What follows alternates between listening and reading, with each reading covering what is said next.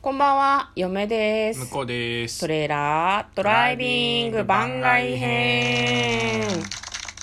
はい、始まりました。トレーラードライビング番外編。この番組は映画の予告編を見た嫁と婿の夫婦が内容を妄想していろいろお話ししていく番組となっております。運転中にお送りしているので安全運転でお願いします。はい、今日はですね、はいえー映画を見てまいりましたので、その感想をね、はいえーと語っていきたいなと思います。はい、何の映画を見てきたかと言いますとこちらです。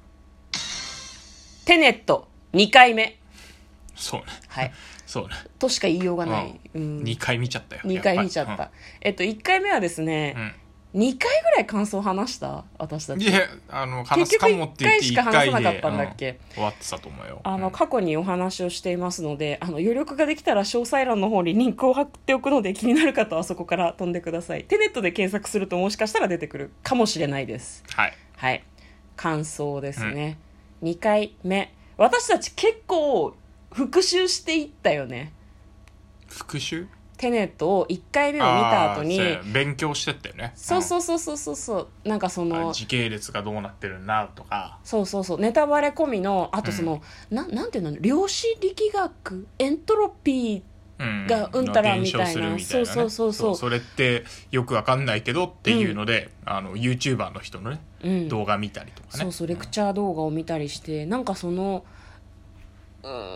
ーん内容とどのくらいリンクしてたのかちょっと嫁は忘れてしまったんだけどコーヒーと牛乳がこうなんかコップの中に入ってて、うん真ん中についたてがあると、うんで右側がコーヒー左側が牛乳、んついたてを取るとお互い混ざってしまうじゃん、うん混ざったまま元に戻らないじゃん普通に考えてでもそれをもう一度ついたてをしてそのついたてにコーヒーが来た時だけコーヒーを通し牛乳を通さないみたいななんかそういう特殊なついたてが存在すればもう一度混ざってしまったコーヒー牛乳を2つに分けることができるみたいな話をしてて、それがエントロピーの現象ですみたいな、ね、それが一体本編と一体どんな関わりが一体っていうふうに嫁は何度も一体って言ってしまうぐらいちょっとわけわかんねえなと思ったんだけどなんか向こうは分かったあれはいや俺もよくわかんないけ ど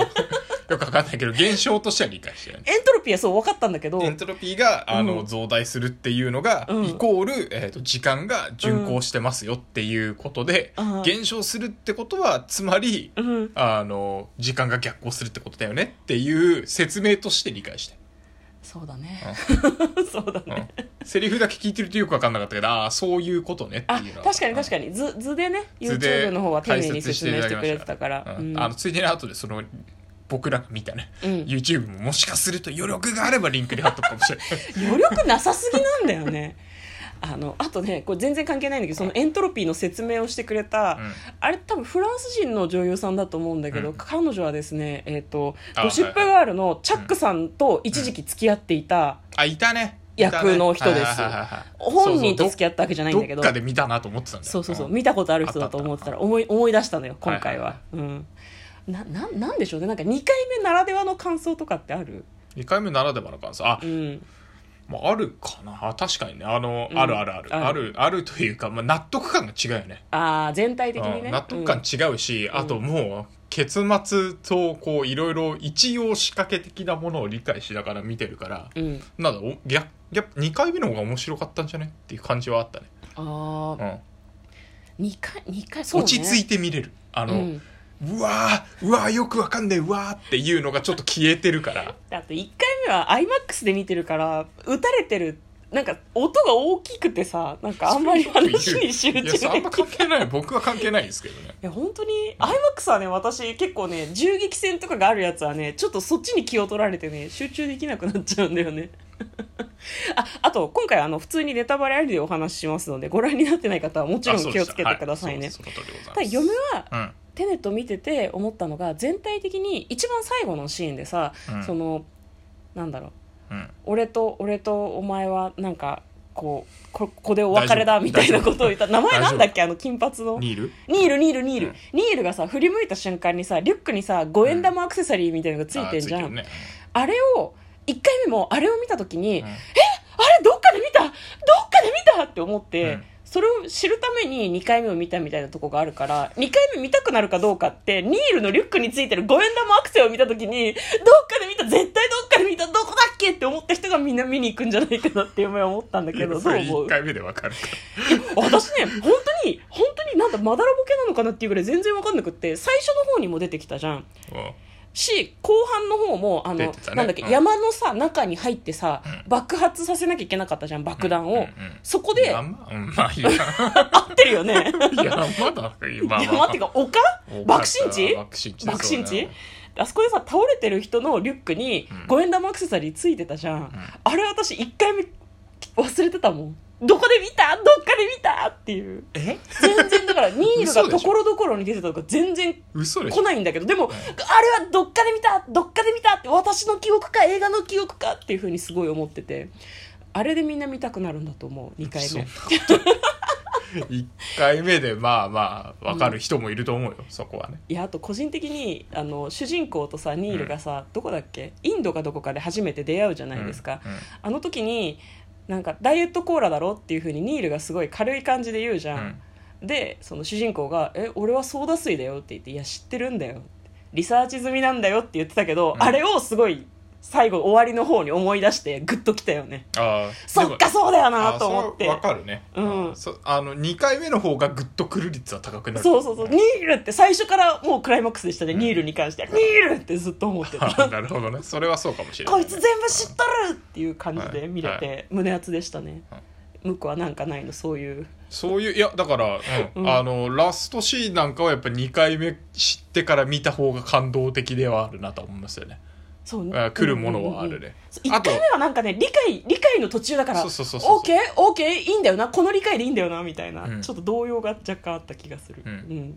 1回目は1回目2回目なんかいごめんごめんいや途中やいでやそれはそれはそう、うんそうだよね、まあ、あとねあのうん2回見た結果、うんぼんやりとは思ってたけど、うんあのー敵役はいはいはいあは名い前忘れちゃったどう忘れちゃったえっ、と私も忘れちゃった、うん、あの敵役うんうんはそんなに悪いやつじゃねえなっていうね感覚になったね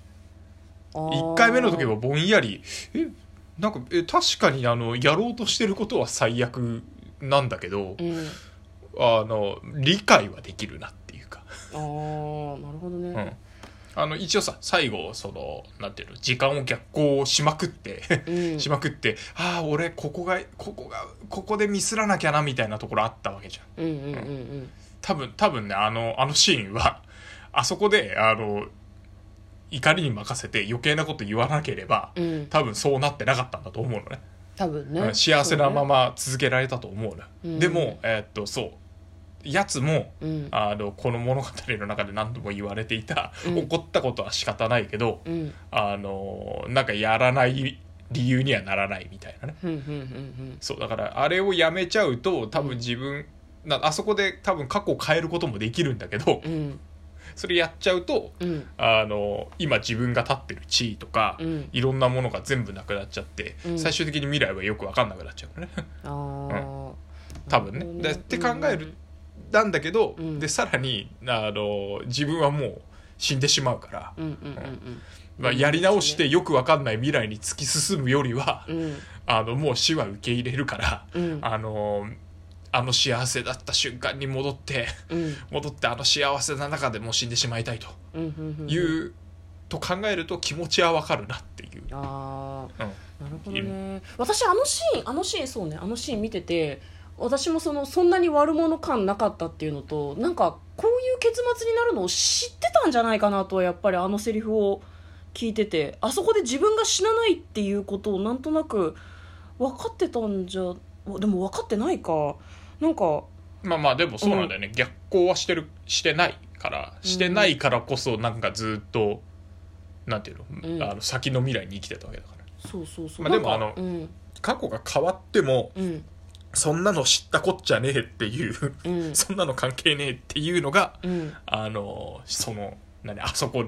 のヴィランたちの主張だからうんうんうんうんうん知るかっていうそうだね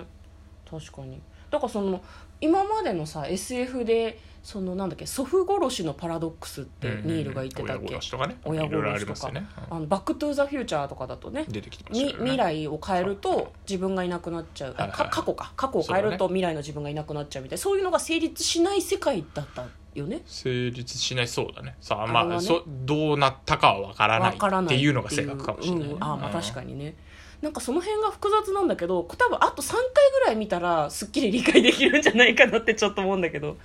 自分なりの理解というかねでも嫁はそのなんだろうそのシーンうん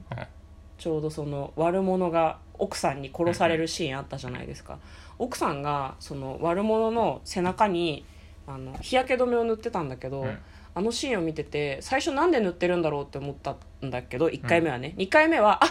殺した後海に落とす時に滑りを良くするために背中に日焼け止めを塗ってたんだと思ってすごいなんかちょっと愉快な気持ちになってしまいましたね分かったと思って1回目全然分かんなかったまあそうだねそういうその結構、うん僕は逆にそのんあ塗ってたなっていうのプラスうんあ滑りよくするためねっていう一回の目プラス、あうん2回目ね2回目プラス、うんあの結構しょうもない後付けの理由っぽいこと喋ってんなっていうか焦ってる感じとかが、男性の方えー、と女性の方方うんうんうんうん、あーうんがなんかその辺もなんか落ち着いて見れたからこそ演技をちゃんと見れたなっていうう。んうんうん割とあなんかあ取ってつけみたいなそんな適当な嘘聞くみた いな